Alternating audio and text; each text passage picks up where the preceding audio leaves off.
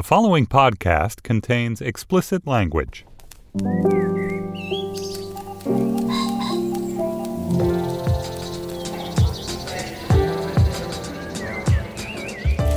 I'm Stephen Metcalf, and this is the Slate Culture Gabfest Exploding Birkins edition. It's Wednesday, June 26, 2019. On today's show, The Good Fight is the sequel to CBS's much beloved and sorely missed The Good Wife. And we discuss it with the uh, wonderful Mark Harris of Vulture. And then we're joined by extreme friend of the program, EFOP, uh, Jody Rosen, to discuss his really epic uh, expose. It really is an extraordinary piece of writing in the New York Times Magazine called The Day the Music Burned.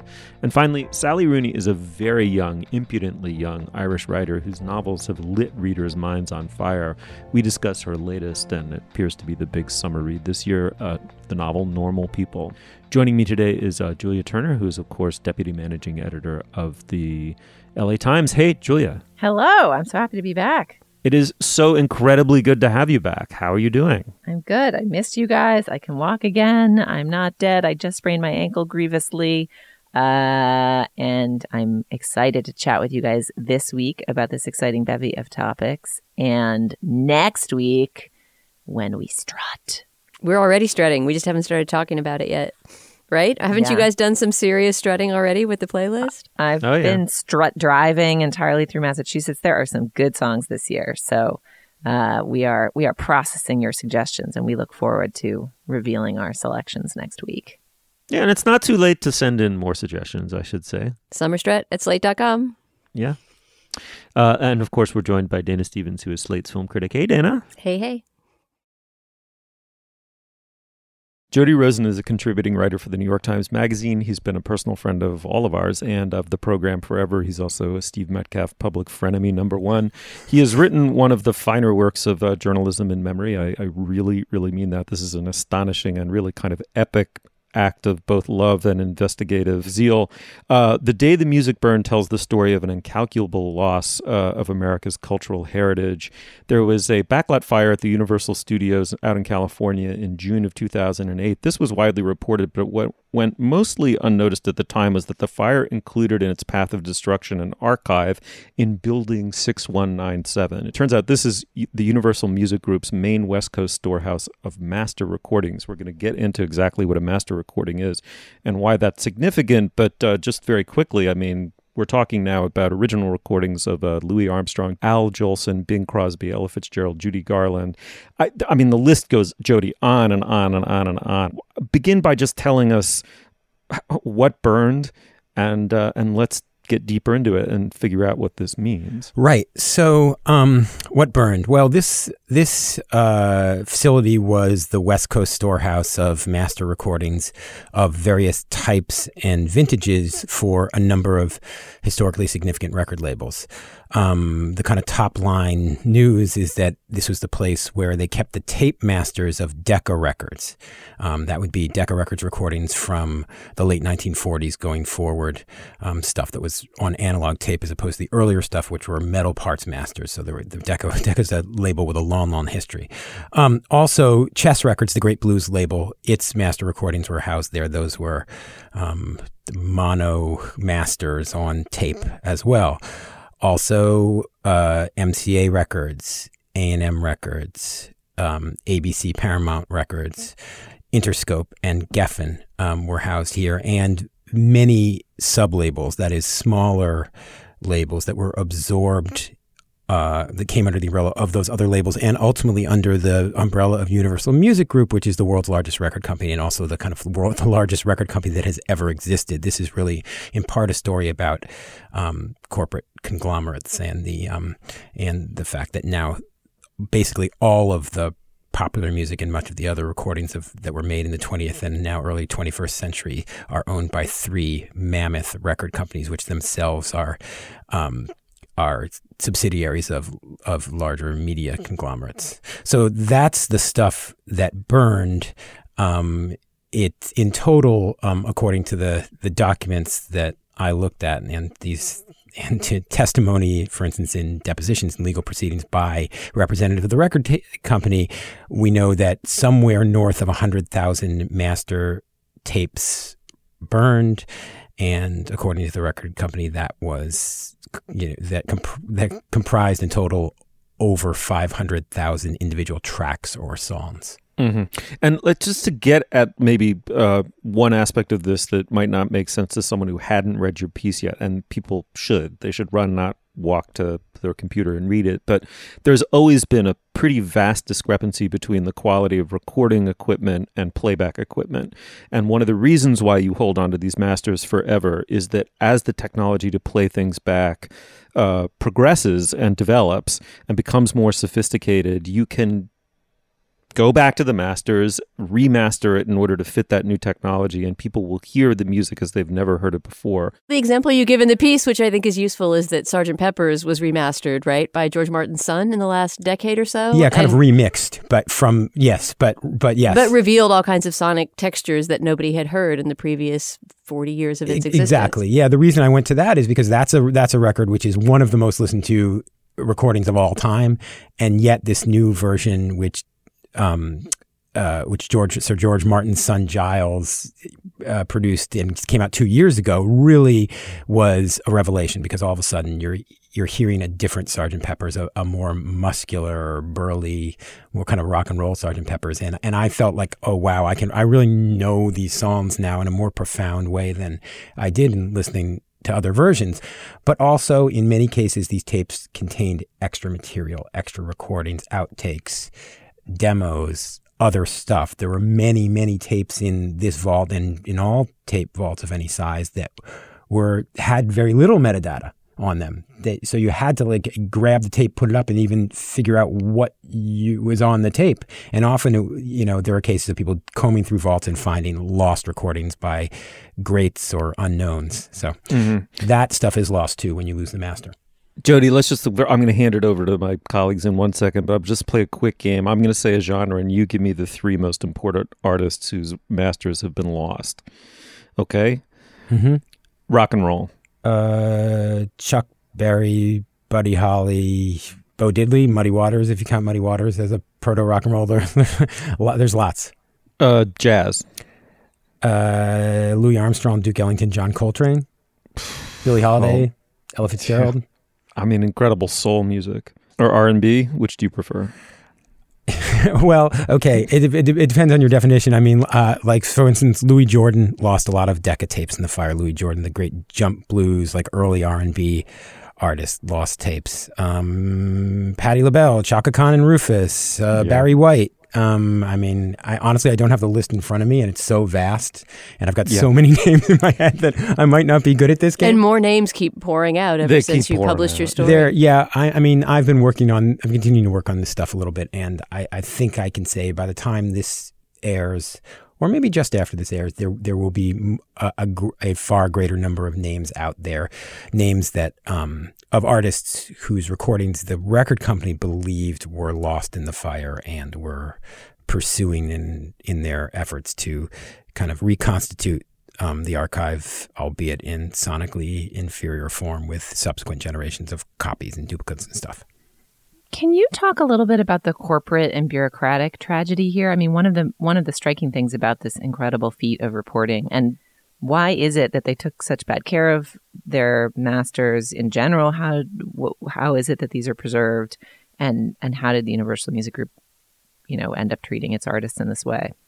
Well, let me talk about why they kept this this stuff there. Look, you know, um, the, the, this is this story takes place in a context, and that context is a is a more than century long history of record companies kind of treating their master recordings in bad ways. Record labels have been dumping these in landfills, carving them up so they could sell the the metal parts of the reels to scrap metal dealers, taping over master recordings, chucking them out, letting them sit in poor condition or you know un un unsuitable conditions so that they degrade for a long long time. So this is this is the worst disaster of it ever in the music business, but it's not the only one. It's hardly the only one.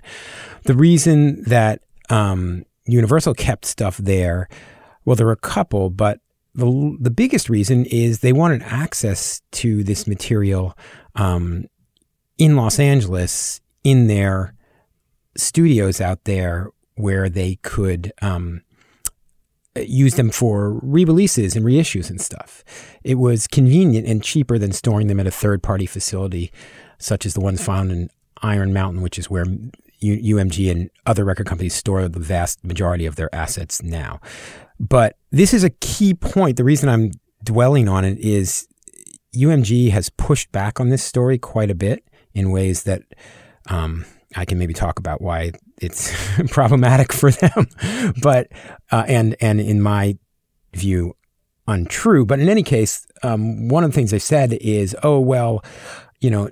These weren't all masters. You're wrong about that. You're construing everything that law that was lost as a first generation original master, and it wasn't. And that that is true. In fact, I didn't I deliberately didn't state that I knew that everything in this vault was a first generation original master, but many things were. And one of the reasons we know that is they kept them out in Los Angeles because these were things that were frequently pulled, that is, taken out of the vault and brought to studios for reissue projects.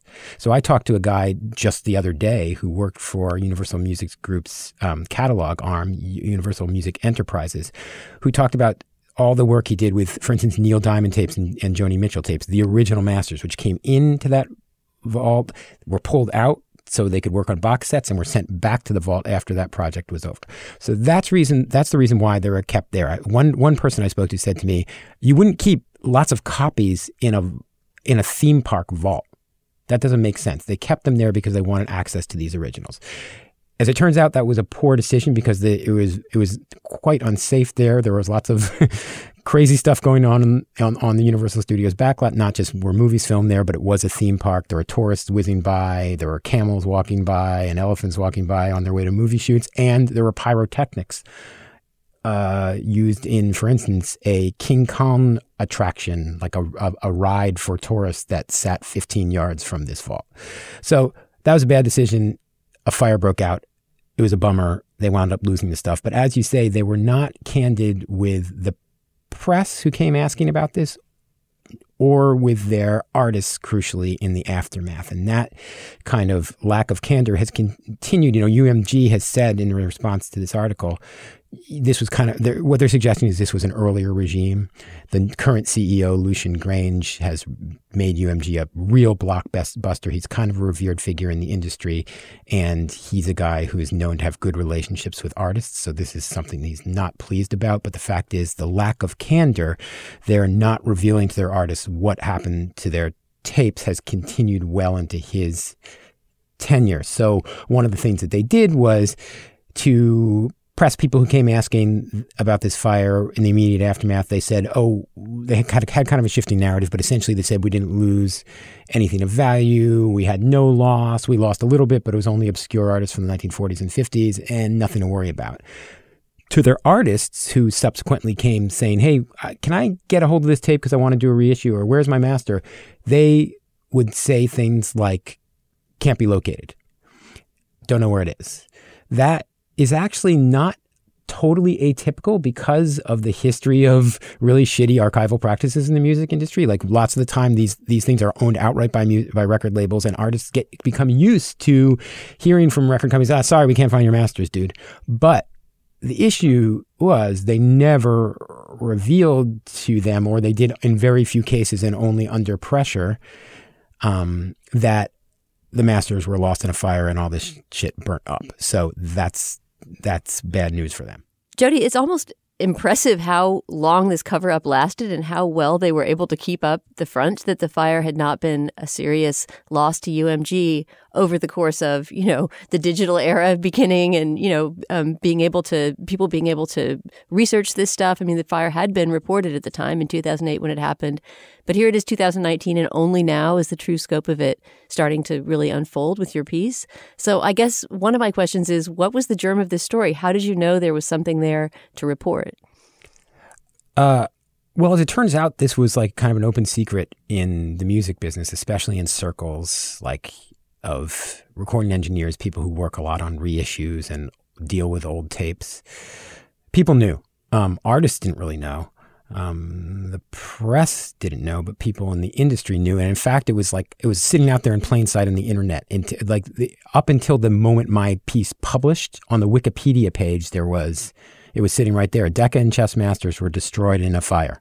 So it was an open secret. The way I caught wind of it, though, was um, I got hold of some documents, and it was I got hold of a lot of documents, and at first I didn't really know what the documents were or what the what story they were telling. So I had to kind of kind of comb through them and orient myself and gradually like the mists parted and a, and a narrative emerged and I said aha I get what I'm looking at here.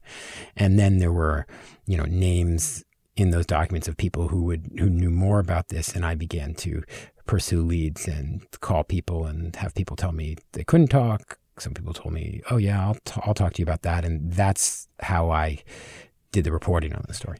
Jody, I think um uh I mean there's so many fascinating details in this piece, but pulling out a little bit, um, I mean we're talking about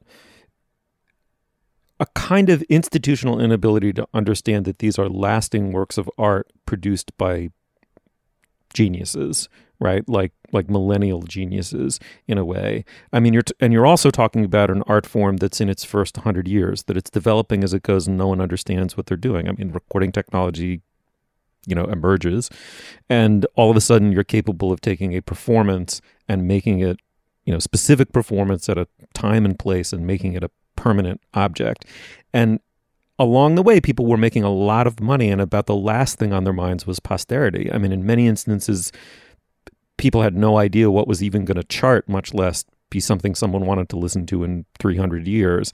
Um, is that a kind of discrepancy that occurred to you while you were looking at this? That that now we can finally, or not now, but I mean, over it took time to understand that you know, in a thousand years, people would and should be interested in Louis Armstrong and Duke Ellington. But at that moment, there's a kind of excitement. Uh, uh, uh, the, the excitement is so powerfully evanescent that no one could think in those terms. Yeah, I think that's totally right. And in fact, like there's lots of stuff because this it wound up on the cutting room floor in this piece. I I wrote it even longer than it turned out than it was published at.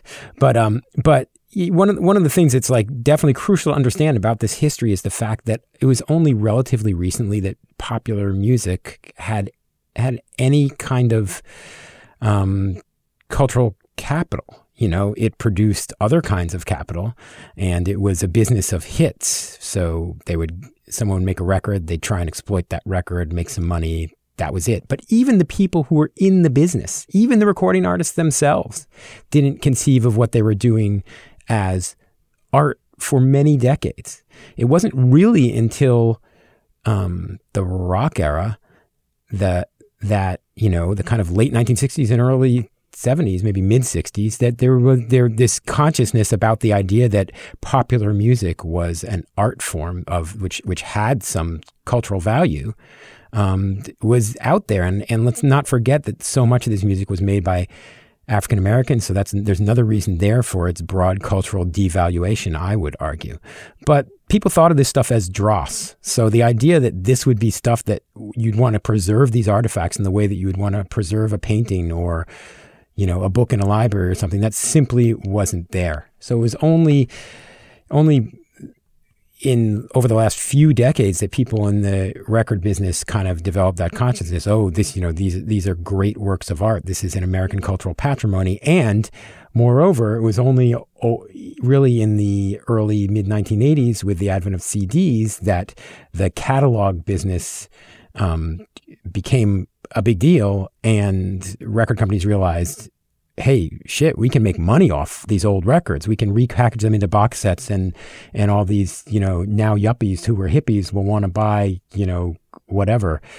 Chuck Berry's complete chess box set or you know Eric Clapton's Crossroads box or whatever.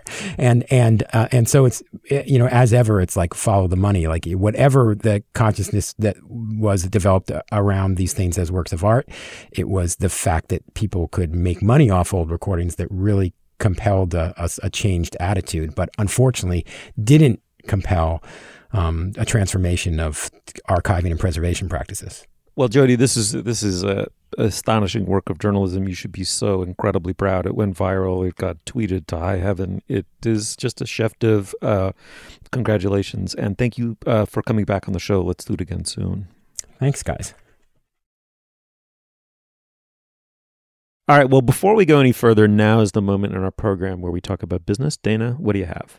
Stephen, our only business today is to tell you that in Slate Plus, we will be talking about the same novel that we're talking about in our third segment today, Sally Rooney's Normal People. Uh, because it's hard to talk about a novel in just 10 minutes, and especially because we didn't want to spoil in our segment, we saved some of the interesting bits, including an argument that Steve and I got into about whether the first half or the second half of the book is the superior half for our Plus segment. So to hear that segment and to get ad free podcasts, you can sign up for Slate Plus, our membership program. For just $35 for your first year, you can help cover the cost of producing this show and all your other favorite Slate shows. And in return, you will get extended ad free versions of those shows and lots of other wonderful benefits. So please go to slate.com slash culture plus if you want to join Slate Plus today. All right, back to the show. The Good Wife uh, was, in one sense, a fairly standard law firm dramedy. It was network, but it was also somehow more daring, more profane, more socially relevant. It has been succeeded by The Good Fight. After Diane Lockhart and her goddaughter get laid low by a huge financial scandal, they join a historically African American firm. That's the setup. Lockhart is played by uh, Christine Baranski, of course, and her niece is Rose Leslie. Uh, it's in a broader sense, it's been said that the Trump era is being taken head on in the show the way its prede- predecessor took on the Obama era. Let's listen to a clip. This is deranged. This is the Trump derangement syndrome. You're just as bad as you're accusing him of being. No, I'm just done with being the adult in the room. I am done with being the compliant and the sensible one. Standing stoically by while the other side picks my pockets. While the other side gerrymanders Democrats out of existence. A three million person majority, and we lost the presidency a Congress that keeps a Supreme Court justice from being seated because he was chosen by a Democratic president. That's not what happened. That is exactly what happened, Julius. Okay, then, take to the streets. Man the barricades. Because if that's what you really think, you've given up on the law. You, you've gone well beyond any. Actually, you don't know. I have a Smith & Wesson 64 in my desk, and I'm this close to taking to the streets. We're joined by Mark Harris, a contributor at uh, writer at Vulture and author of the really great book Pictures at a Revolution. The also great Five came back. And Mark, am I right? You're writing a biography of Mike Nichols right now. Yes, I am. Thank you for uh, mentioning that. Yeah, that's exciting. Uh, I cannot wait to read it. Um, I'll admit that this TV show was, uh, nor its predecessor, have been central to my cultural diet, but I believe the smart people in my life who say that both are great. I understand you're something of a completist uh, when it comes to both. Is that right? I, I am. I think I've seen uh, every episode of, of both shows, and and uh, yeah, I join the people who are telling you that um, that this definitely belongs in in your life, even if it seems like an unlikely fit. I think of you as one of the smart people in my life, Mark, even though it's only through Twitter. but I so when I when some when a when a hopeless snob like me encounters this on Contact, I think, oh my god, it's yes, they say fuck, but Jesus, it's really network compared to a lot of what I watch. So make make a case for it as a great TV show. I, I think there there are so many ways in which it's it's not network and and two of them are one that that at its best this is a show about a really smart woman over 60 uh, as uh, a minority member of a majority black law firm which is uh, something that you will never see anywhere on network TV, and that frankly, in the era of the sort of uh, asshole protagonist and, and angry anti-hero you rarely see on cable TV. Um, but also, it, the show is doing something um, on the fly that is incredibly hard to do, which is for three seasons now, it's trying to capture a particular aspect of um, life under Trump, uh, which is the kind of uh, various ways in which it makes us all crazy. Uh, the ways in which it makes us despair, the ways in which it makes us lunge uh, irrationally toward uh, solutions that aren't really solutions, uh, the ways in which uh, it, it makes us constantly angry, uh, the ways in which we're hyper attuned to um, conspiracy now. It's really hard for uh, a show that's planned in advance to try to ride that vibe and and the the good fight particularly since its first season has has leaned into that very very hard Well, the very first image you see of the good fight, right? The first image of the first episode is Christine Baranski's character, Diane Lockhart, watching Trump's inaugural speech, which she's just staring at in kind of frozen despair. And then she turns off the TV midway through. And so you know from the moment it kicks off that that's going to be the structuring, guiding principle of this show is how everyone reacts to this moment in history that we've found ourselves in. Right. And and the great thing is I think for newcomers that if you watched all 7 seasons of The Good Wife, you know what a uh, huge break this is for Christine Baranski's character Diane Lockhart who who was always the sort of uh, level-headed, calm incrementalist, uh, you know, pragmatist. She she was not she, didn't see herself and we didn't see her as the kind of person who would have a, a, a, sort of extended nervous breakdown over this election. And yet that is exactly where she finds herself. But if you didn't watch the entire run of The Good Wife, it doesn't matter because you're still being introduced to this completely fascinating character who, uh, again, you don't see elsewhere on television. You certainly don't see her on uh, network TV, but you don't find her anywhere on cable TV either. Yeah, I mean, to me, what is most electric and fascinating about this show? Well, I guess there's there's there's two qualities, and then many other interesting grace notes that I, that I agree make it a must watch and a reason to subscribe to CBS All Access, which somehow I had already subscribed to for God knows what reason. anyway, I've been paying for it for like a year, so I finally used it and watched all three seasons in full uh, in the last couple weeks as we were preparing for this episode. Um, reason number one is Christine Baranski. Like, has anyone ever gotten enough of Christine Baranski doing anything? like, she is just charismatic, beautiful, electric people on the show constantly refer to how her laugh is like a gift because of its um, sonorous, beautiful, mischievous cackle. And like, yes, absolutely to that.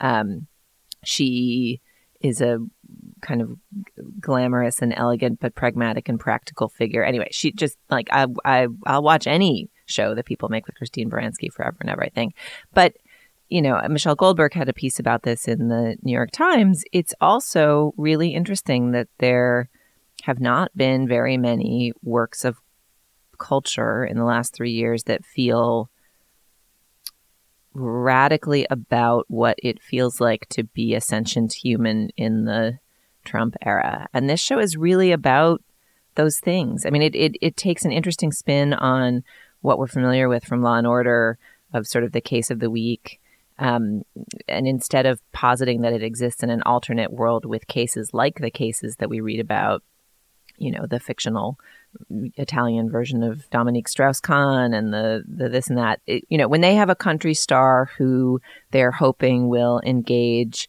her fan base in an anti-Trump fashion, the person they're trying to mobilize her against is really actually Trump.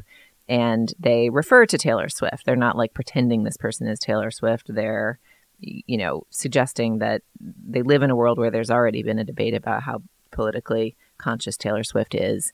And then here's another example of something, and let's explore these similar themes. It's just amazingly current. It's incredible. And they, you know, it's not on network television, but they are actually going to air season one on CBS proper over the summer. And I'm fascinated to see how that goes because season one is relatively tame with its Trump themes compared to seasons two and three.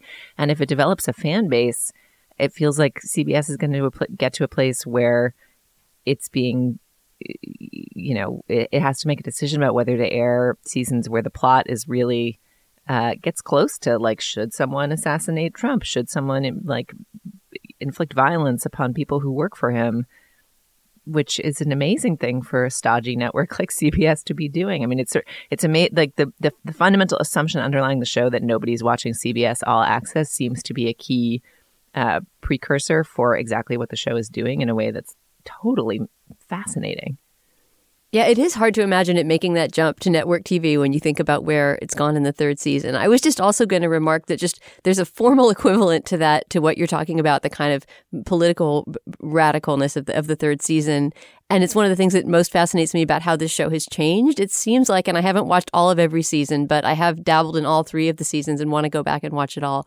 And I definitely got a sense that the show transforms over the course of those three seasons from a fairly, you know, a current but fairly traditional legal soap in some ways, or a, you know, as you say, case of the week type legal show, uh, to something that's not only politically radical but just formally strange. So there are these moments where these kind of schoolhouse rock style animated videos explaining various aspects of you know the legal or governmental questions in focus in that in that episode just pop up on the screen. We don't know who's seeing them whose imagination they're in or why they're there, but they're hilarious and well written and hilariously animated. That's happened a couple times that I've seen. Maybe there are more of those than I know about. There's also this this great subplot that the Gary Cole character, who's Christine Baranski's ex, who she's sort of in and out of bed with and getting back together with over the three seasons, is in, in, the employ of Eric and Donald Jr. Trump and that he's going to go on a hunting trip with them. And it just gets so hallucinatory and crazy. And I'm just thinking of this wonderful scene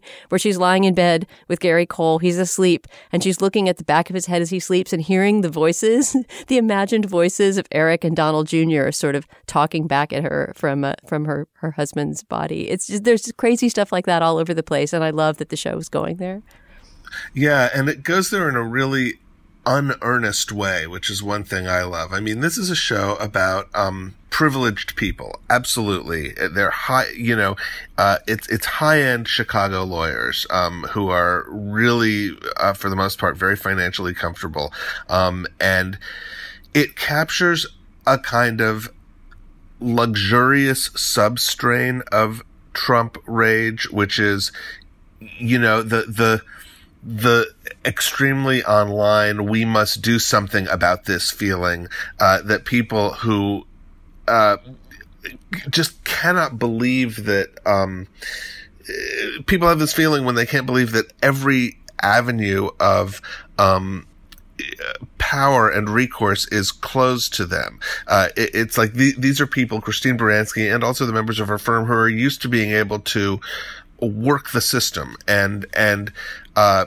one thing that comes up in uh, the second season a little bit and particularly the third is um, when they go to court for various cases several times they um, run up against judges who absolutely do not know how to do the job. They're just befuddled. Like they look at the gavel and say, I'm not sure what to do with this. They don't understand, uh, objections. And of course, all the judges are Trump appointees. So it's not the anti-Trump case of his policies are terrible. It's the anti-Trump case of I can't believe this is happening to me.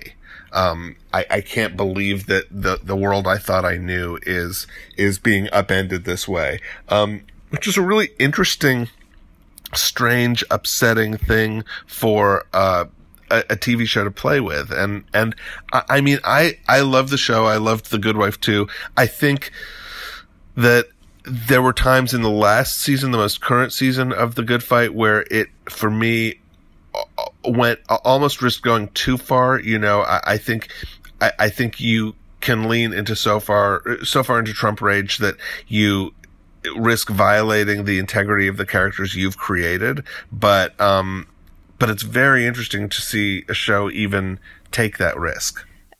most of my response to the show was just marveling that it existed at all. I mean, it's a legal show that feels incredibly current with its debates debates about race, debates about, you know, technology, debates about the rule of law. I mean, it's a it's a legal show that instead of taking the rule of law for granted and preventing presenting you with a version of, you know, how justice works in our country that feels, you know, either consistent and sometimes corrupt but basically reasonable like law and order or you know a bleak bureaucratic rigged game like the wire uh, it's it's a show, a legal show that at first glance looks like a glossy network procedural, but is actually about the fundamental question of like, does the rule of law still exist in this country?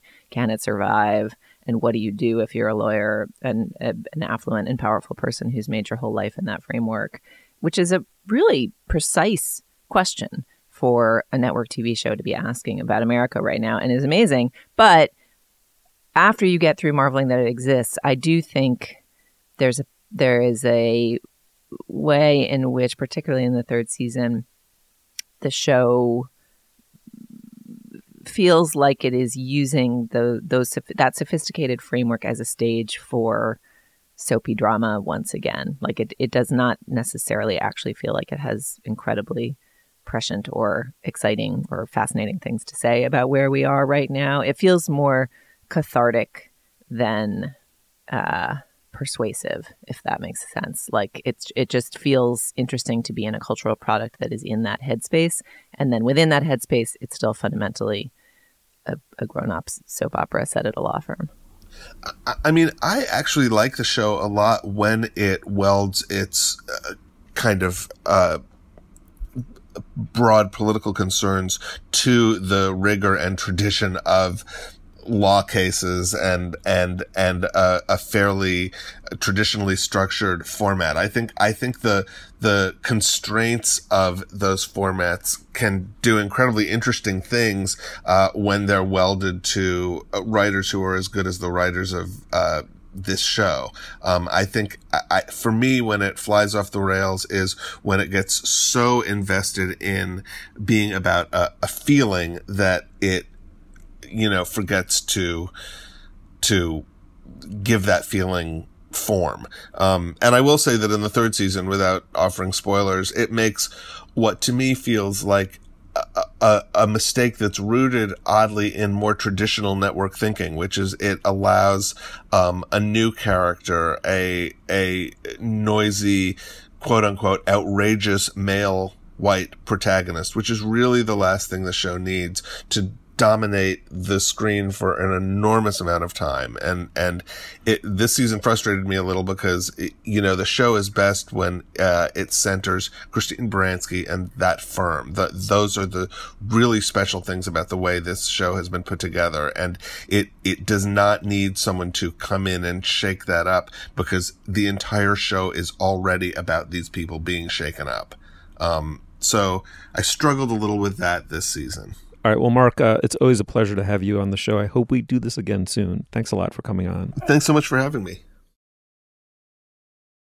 Normal People is the latest novel from the Irish novelist Sally Rooney. It follows two young people as they enter and exit each other's orbit, starting in what we would call high school. They don't call it that in Ireland, um, uh, and follows them through the beginning of their adult lives. They have a lot in common. These two, they're both very, very, very smart, exceptionally smart, and academically gifted. Uh, they're from the same depressed and left behind corner of Ireland, but importantly, they come from different classes. And quite cleverly, Rooney means two different things by the word class, I think. Uh, in their home lives, this means that they're from vastly different social classes. Marianne's family is rich, Connell's is poor. In fact, to make ends meet, Connell's mother cleans Marianne's family's house. At school, however, Connell is regarded as handsome, athletic, smart, and very, very popular. He's a beloved figure in the school, while Marianne is considered an antisocial freak. What follows is a quiet, steady, pointillistically precise, drama of social manners in a style of understated poignancy that readers will recognize from Rooney's first and also quite remarkable and celebrated novel, Conversations with Friends. Uh, why don't we listen to a clip from the audiobook before we uh, discuss? Marianne answers the door when Connell rings the bell. She's still wearing her school uniform, but she's taken off the sweater, so it's just the blouse and skirt, and she has no shoes on, only tights. Oh, hey, he says. Come on in. She turns and walks down the hall. He follows her, closing the door behind him. Down a few steps in the kitchen, his mother Lorraine is peeling off a pair of rubber gloves. Marianne hops onto the countertop and picks up an open jar of chocolate spread in which she has left a teaspoon. We don't often talk about books on this show. We almost never talk about novels. Um, Rooney, of course, is you know to call it a moment is to underplay it. I mean, for several years now, she's been um, at the forefront of fiction readers' uh, minds. Dana, why don't I just start with you? Um, uh, normal people and the Rooney phenomenon. Start wherever you want. What do you make of this? Okay, well, I mean, I, I, have to start with this book because this is my first exposure to the Rooney phenomenon. I'm glad that you've read Conversation with Friends. So yeah, I have I have no other context to put this in than just reading this book out of the blue. What can I say uh, that will fit into ten minutes about about this novel? I mean, I highly recommend it. I don't think that it's going to be a novel that appeals to everyone. I was probably on page 100 before I started to realize exactly what Sally Rooney was doing. And uh, I wouldn't mind rereading those first 100 pages now with more of an eye to what I came to love about the book later. But she has, uh, as I think you said, a very spare and dry and restrained style, and also an unusual use of point of view, which I'm curious to hear what you two think about. This is essentially written in a kind of limited third person point of view where she has two different characters, but it doesn't alternate between their points of view. It's more that she sort of skates in and out of knowing what they're thinking or feeling or or being able to communicate that to us. And so even though it's a novel that's all about uh, intense emotions and about the development of this one relationship that goes from being, you know, a romantic relationship to a friendship to a sort of, you know, enemy ship at points. There's also an emotional detachment about her narration that seemed to go in and out for me of being deliberate and and not. I'm, I wasn't always clear, in other words, what I was being invited to know and what I was being walled off from knowing, and how intentional that was on the author's part. But the the, the payoff of that um, that degree of restraint is that when you do start to feel that you intimately know these characters as they intimately know each other, by that time, by that hundred pages where I got into it, you're really invested in uh, in in what happens between the two of them and, and what happens in the world around them. So part of why we're talking about this book is that you know it's a it's a good book that people are talking about. But I also think part of why we're talking about it is that it's a phenomenon. Like it's the book. It's the book that people are reading. It's everywhere. Its color is poppy. There've been a thousand profiles and think pieces. You know, every so often a book comes along that quote unquote everybody is reading, and this is that book. And so my reading of it was filtered a little bit through that lens. You know, the the baseline reading of what do I think of this book? Do I like it? Am I enjoying it? Do the pages seem to turn themselves or do I have to turn them with my own will? Um, and, you know, on a level of is this fun to read and do I want to keep reading it? Yes, it absolutely works. Uh, what I had trouble figuring out at first is why exactly it had so captured the kind of zeitgeist imagination because to me it seems like a fairly traditional love story about young people, uh, um, and a, and a well told one, and one that's told in very current fashion.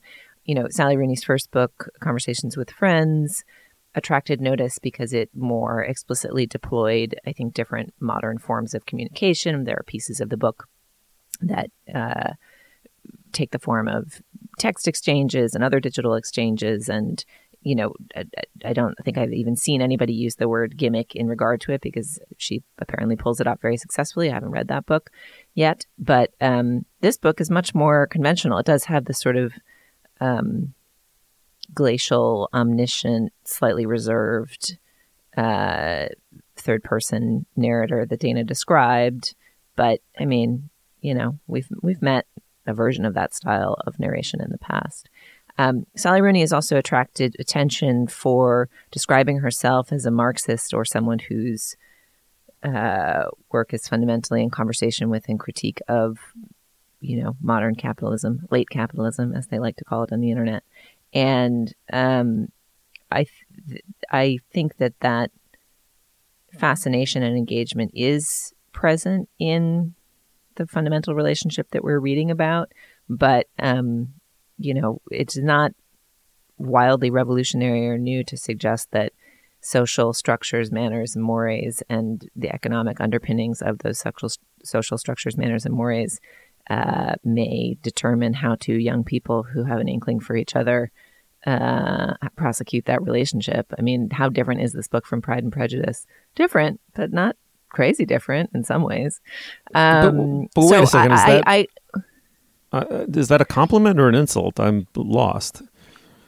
It's a compliment. It's a compliment. But it but I was trying to figure why why is this book Yeah. is this book exciting people because it's so radically new and different or is it exciting people because in fact it is deeply it's a deeply well wrought and Oh. actually quite traditional version of a, of a classic form that simply happens to take place in a very modern version of the world. And I think I come down more in the latter camp. And and Mm. the book, I, I, I similarly, I think, spent the first half of it thinking like, well, this is fun, but I don't know if this is like amazing. And I think by the end, I felt like, holy moly, Mm-hmm. th- this is so um, so well done that I'm very excited to read everything this person Yeah. does for the rest of their career. Right. Well, l- l- let me just say, I think that Conversations with Friends is a, is a better novel. I mean, I, I think Normal People is extraordinary, but I think that Conversations is pr- probably the better of the two. Though, I mean, listen, everyone's going to have their own opinion on that, but absolutely read it, um, and I think it'll sharpen your sense of of why she's caught this moment. I mean, I, Julia, in answer to what you said, I said uh, she's both, and that's why what she's done is so astonishing and so unique. So, I mean, I think of her as a supreme talent and a timely one, and she's a young person who seems to understand exactly how young people, how her generation have been screwed, and the social contract has been broken by globalization, financialization. She's obviously intensely aware of the politics behind um, the futurelessness that young people are feeling. And so she's caught that mood perfectly. Um, but she's caught by other things as well, and she's totally in control of them, in my estimation. Um, she understands that her generation has been caught in some respects by literary theory. They've they've grown up understanding it and understanding social and cultural theory to a highly sophisticated degree. They play an explicit role in both. Um, in both novels, and who has cultural capital and how they expend it is a part of her consciousness and awareness. And she's trying both to tell a story in the form of a novel while also asking what is left for the novel once a generation has been saturated both by a kind of coolly detached irony when it comes to all of the traditional categories of affect and social performance that have animated the novel for hundreds of years. And how do you write a novel when you've been taught in your formal curriculum that a novel and the great novels of the past um, are uh, artifacts of cultural capital? That, that, in other words, they are attached in some supposedly corrupt way to um, uh, uh, patterns of, of power and exploitation. And I, she is trying to work her way through these problems. And her, her solution, I think, is in her tone. And so what she does is she doesn't try to break through the irony or the deta- detachment or the overconsciousness about cultural capital and who has it and who doesn't have it by reviving the novel on its old terms. What she's trying to do is rel- unrelentingly show you how people, in spite of all of this, are still finding themselves in each other through the medium of sexual desire principally and t- to me that's just astonishing that she's able to pull that off so it's it's it's kind of in the context of this hyper awareness that she's writing a fairly traditional or trying to find her way back to a fairly traditional love story in which two people represent each other's salvation and the question of whether or not they're going to allow that salvation to happen totally engages you to the point where like there are moments in the first 100 150 pages of the book where I absolutely just stopped breathing. Um anyway Yeah, I'm interested in the way that she accomplishes that effect, Stephen. The the effect of stopping the reader's breath with with language. I mean, she's an, she's when it comes to language, she's an interesting writer because she seems to be almost withholding any kind of performance of her own virtuosity as a writer, with the exception of a couple of key moments she almost never uses an extended metaphor but when those metaphors occur they're they're sort of extraordinary and almost to the point where they seem a little bit to be to be showing off because they're so different from the rest of the the plain writing. But here is an example of a of a particularly powerful and rare metaphor which comes at the end of a scene without giving too much away in which Marianne the young girl who's the you know romantic partner in the couple uh, is coming out of a humiliating experience into a snowy landscape Outside, her breath rises in a fine mist, and the snow keeps falling, like a ceaseless repetition of the same infinitesimally small mistake.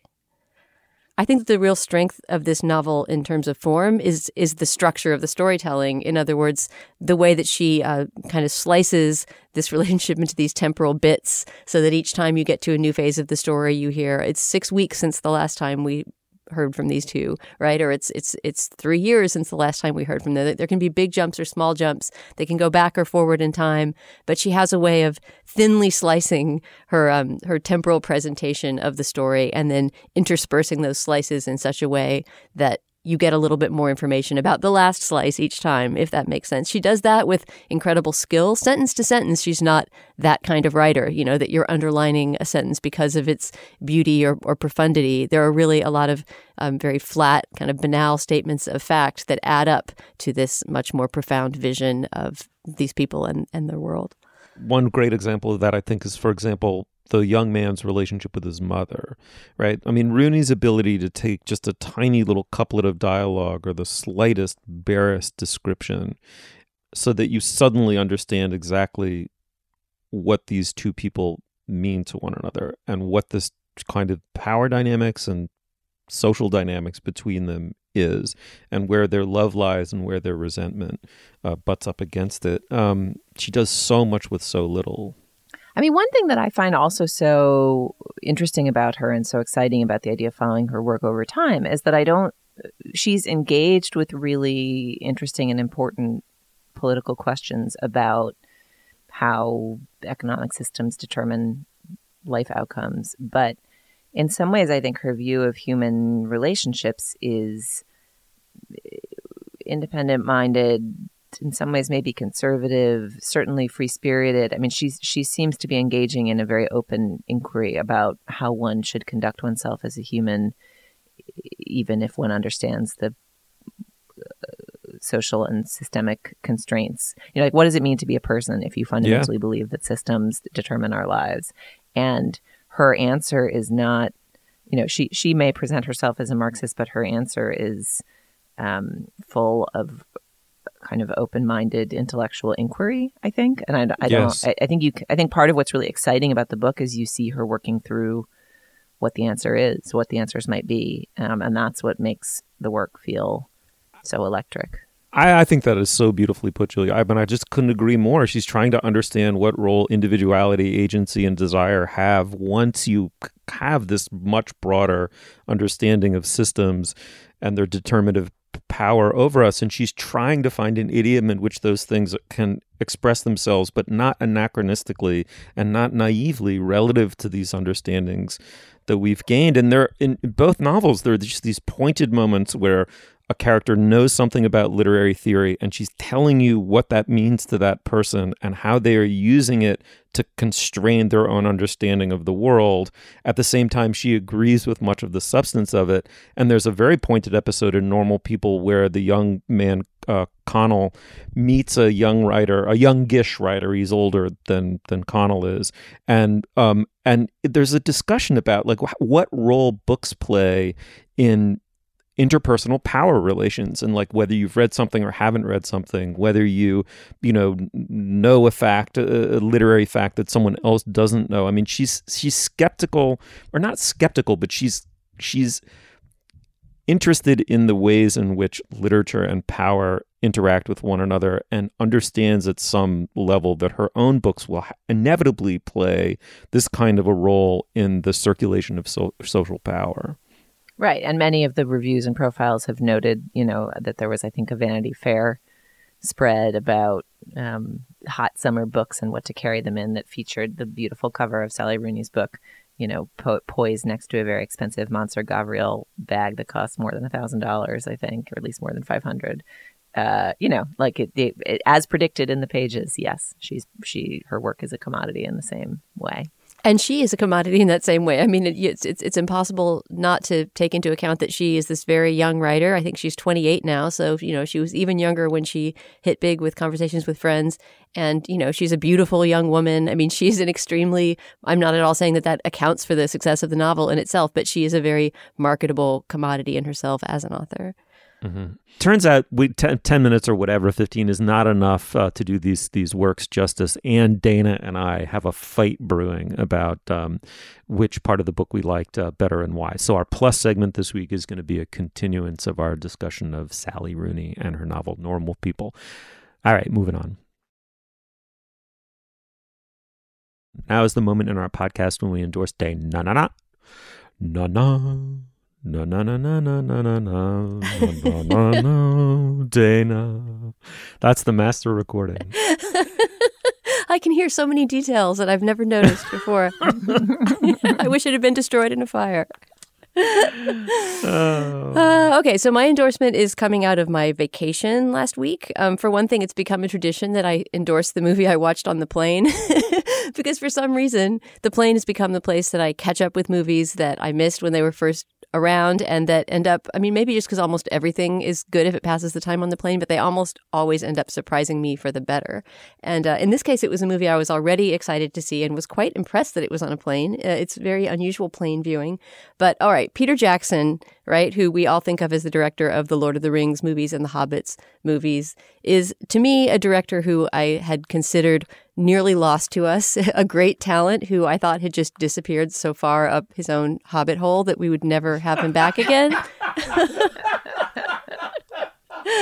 um, and I say that as somebody who's a huge fan of the Lord of the Rings trilogy, the actual first three movies, before he just started getting off on this crazy, you know, high definition Hobbit craziness that he's now on.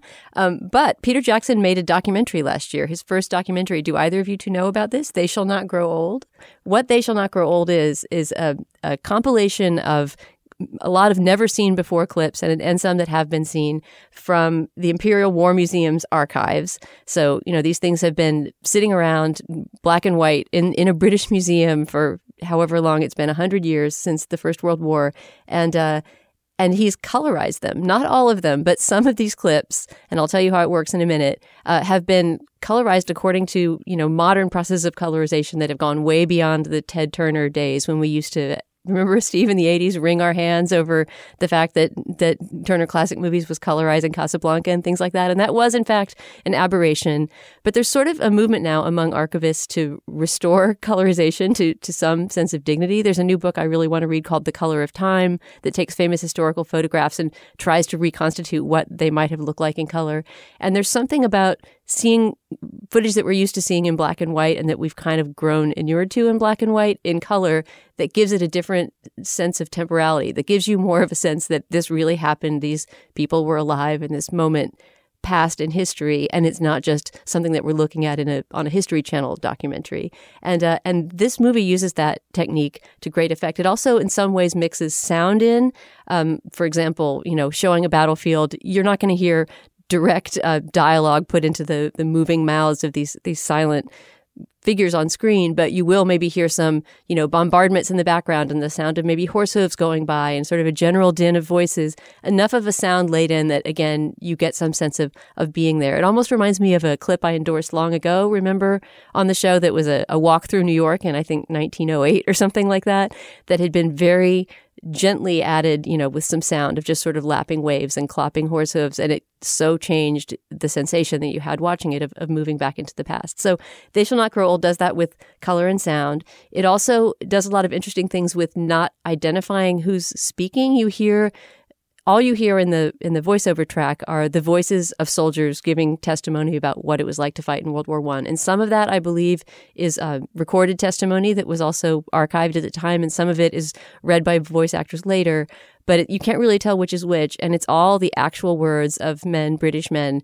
who went off to fight in the war. So um, this this documentary just feels so different from your normal History Channel hodgepodge, where a talking head tells you what to think, and then you see a black and white clip illustrating what they just said. It just it feels so much more immersive is the only word I can think to say. And uh, it's hard to watch in some parts, like trench foot and gangrene are not things you necessarily want to see in color. There's a lot of gore toward the end. Um, it's, you know, but it, it's a very accurate depiction of, of the horrors of that war and the kind of uniqueness of those horrors to the time. So uh, I believe it's streaming on Amazon right now. You can look for it on other streaming sites as well. It's called They Shall Not Grow Old. Peter Jackson documentary about World War One. And then my last uh, vacation related endorsement is a little bit more of a question I'm throwing out to listeners. So what I did for my family vacation this year, my whole family met in Vancouver and we rented a house on the on the bay in Vancouver and it was beautiful and we didn't get that much time in the city. But one of the days that we did spend in the city, we went to this amazing bookstore called Macleod's. So I'm also endorsing the bookstore Macleod's in Vancouver, which is one of those crazy piled to the ceiling just warehouses of what appear to be utterly unorganized heaps of books. But if you ask the clerks, they will find you amazing things in the piles. And I even have this is the first time I've ever done this, but I'm throwing out to any listeners who live in Vancouver. There's a book that I desperately wish I had bought and I didn't because I was being cheap. And if anybody lives in Vancouver who listens to the show and regularly goes to Macleod's anyway, I'm going to ask them to pick up this book for me and maybe we'll find a way to get it to me somehow. So, Macleod's bookstore in Vancouver and They Shall Not Grow Old by Peter Jackson, Vacation Rex. Ooh, very cool. Um, Julia, what do you have? So, you know who knows how to write books? J.K. Rowling. Uh, As you all know, she wrote those Harry Potter books. And if you are like me, you already read them all. Um, but a few years ago, she wrote under a pseudonym a mystery novel, a kind of a grown up mystery novel. Uh, she tried to be anonymous. She used the name Robert Galbraith. Uh, there was a big flap when she was outed as the actual author. She was disappointed. People discussed it. Blah blah blah. I was looking for some kind of engaging mystery that wouldn't take too much brain power to read on vacation, and I was like, I wonder if those Robert Galbraith books are any good, and if she wrote any more. Turns out, the Cormoran Strike series is now four books deep. And uh, that lady really knows how to write a book. And it's really interesting if you are a Harry Potter file or student in any way to see how the kind of storytelling finesse of J.K. Rowling uh, exerts itself when you can have grisly murders and booze and you know all all of the other things that happen in adult mystery novels. They're no surprise, very page turningly readable, will occupy you on a beach towel and make you stay up past your bedtime. A couple of her hallmarks that are apparent from the Harry Potter books do show up here. She's got great main characters. They're very well characterized. Their relationships are subtle and interesting. And the attention to the kind of tensions between the two lead detectives that we follow um, is is a big part of what makes the books emotionally interesting and dynamic. You know, both of the characters have big life issues they're wrestling with and arcs they're trying to get through. They're not just kind of cold, unthinking, uh, let me solve this murder for you, ma'am types. Um, also, a subset, you know, the, the kind of rhythm and routine and habits and ticks of describing, you know, the characteristics of the house and the sorting hat and all of the recursive qualities of the here, here we go.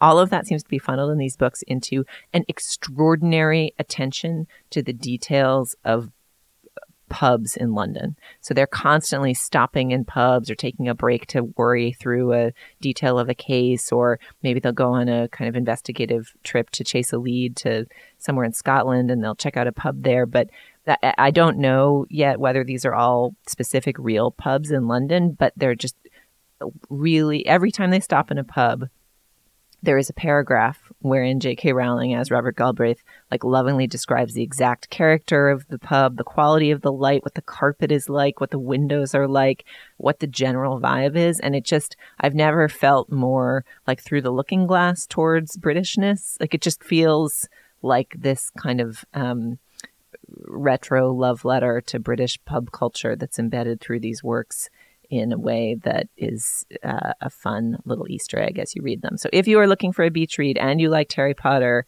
and you never bothered to pick up the Robert Galbraith books, I'm here to tell you the shocking news. J.K. Rowling knows how to write a book. Uh, excellent. I really want to read those actually. All right. So uh, I'm going to endorse two things this week. First, a book. Um, you know, the New York Review of Books has this uh, amazing imprint. They just find great stuff and republish it. Uh, and uh, they've, uh, I don't know when they came out with this. I think it was a little while ago, but they came out with Picture by Lillian Ross. Dana, have you ever read Picture? Nope. Is it a novel? No, it's so Lillian Ross was, of course, one of the truly great uh, writers that the New Yorker ever had. Just terrific reporter, incredible prose stylist. I mean, as, as sort of pa- paradigmatically elegant as the New Yorker ever was. Uh, that's who Lillian Ross was. Wrote for them for like 50 years um, and one of the great pioneers of uh, modern long form journalism. She followed, uh, wrote a very long piece um, about the director John Huston as he attempted to bring the Stephen Crane novel Red Badge of Courage to the screen, and basically she had full access to uh, to uh, Huston, who she brings alive beautifully, and it details how he makes a two-hour what he thinks of as masterpiece. He thinks it's maybe the best movie that he's uh, ever made. Studio bosses step in, uh, they do audience previews, uh, they take control. The studio takes control of the picture, recuts it. Butchers it effectively and produces a flop and a total disaster. And Picture is the nonfiction reporting of this whole uh, process from beginning to end, and is certainly one of the best movie uh, books ever written about the um, um, American movie industry. Uh, it's a remarkable book, and people ought to check it out. And then, secondly, I came across a, to something I'd never encountered before in Hudson. I'd heard it was good, and I finally did it. But there, a number of years ago, an antique store in um, uh, in Hudson opened a, a bar in back called Back Bar, and it's a really nice outdoor space, and it's a beautifully built old bar, refurbished old bar, and uh, it's a great place to sit and have a drink. But they started doing a dim sum brunch on weekends, roughly noon to roughly 4 p.m. on Saturdays and Sundays. I'd heard it was good. It's beyond good. It's like really, really, really good. It's some of the best food I've had in the um, Hudson Valley, uh, and it's really cool. You just you order these small plates, you get a beer, and you sit there for an hour on a on a Sunday. And not only did I go on Saturday, I ran into Mike Pesca there. So if you go, Oh. yeah, there's some chance you're going to run into a Slatester, you know, a celebrity. But um, it's really fun. It's really social out there on a nice summer day, good, decent weather. I'm telling you, I'm pounding the table on this one. That food was really, really good. Go get a dim sum brunch at Back Bar. Julia, thank you so much. Thanks, Steve. Uh, Dana, thanks a lot. Thanks, Stephen. Nice to have the team back together. Yes, indeed. Thank you all for holding down the fort during my injuries and uh, and travels. I, I'm grateful. You'll find links to some of the things we talked about today at our show page. That's slate.com slash culturefest. You can email us at culturefest at slate.com or interact with us on Twitter. Our Twitter feed is at slate cultfest. Our producer is Benjamin Frisch. Our produ- production assistant is Alex Barasch for Dana Stevens and Julia Turner. I'm Stephen Metcalf.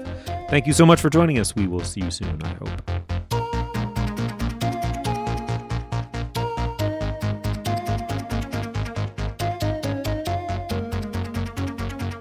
Here's a sneak peek at this week's Slate Plus segment. If you want to hear the whole thing, plus ad-free podcasts, join us at slate.com slash culture plus. Oh, I mean, I, I found him complex, believably depressed and anxious when he got to college. You know, somebody who had always kept his talents under his hat and who sort of slowly blossomed over the course of the novel. But he's. Uh, I loved Connell. I want Julia to break the tie on that. Is He's Connell so real feeling okay. to you?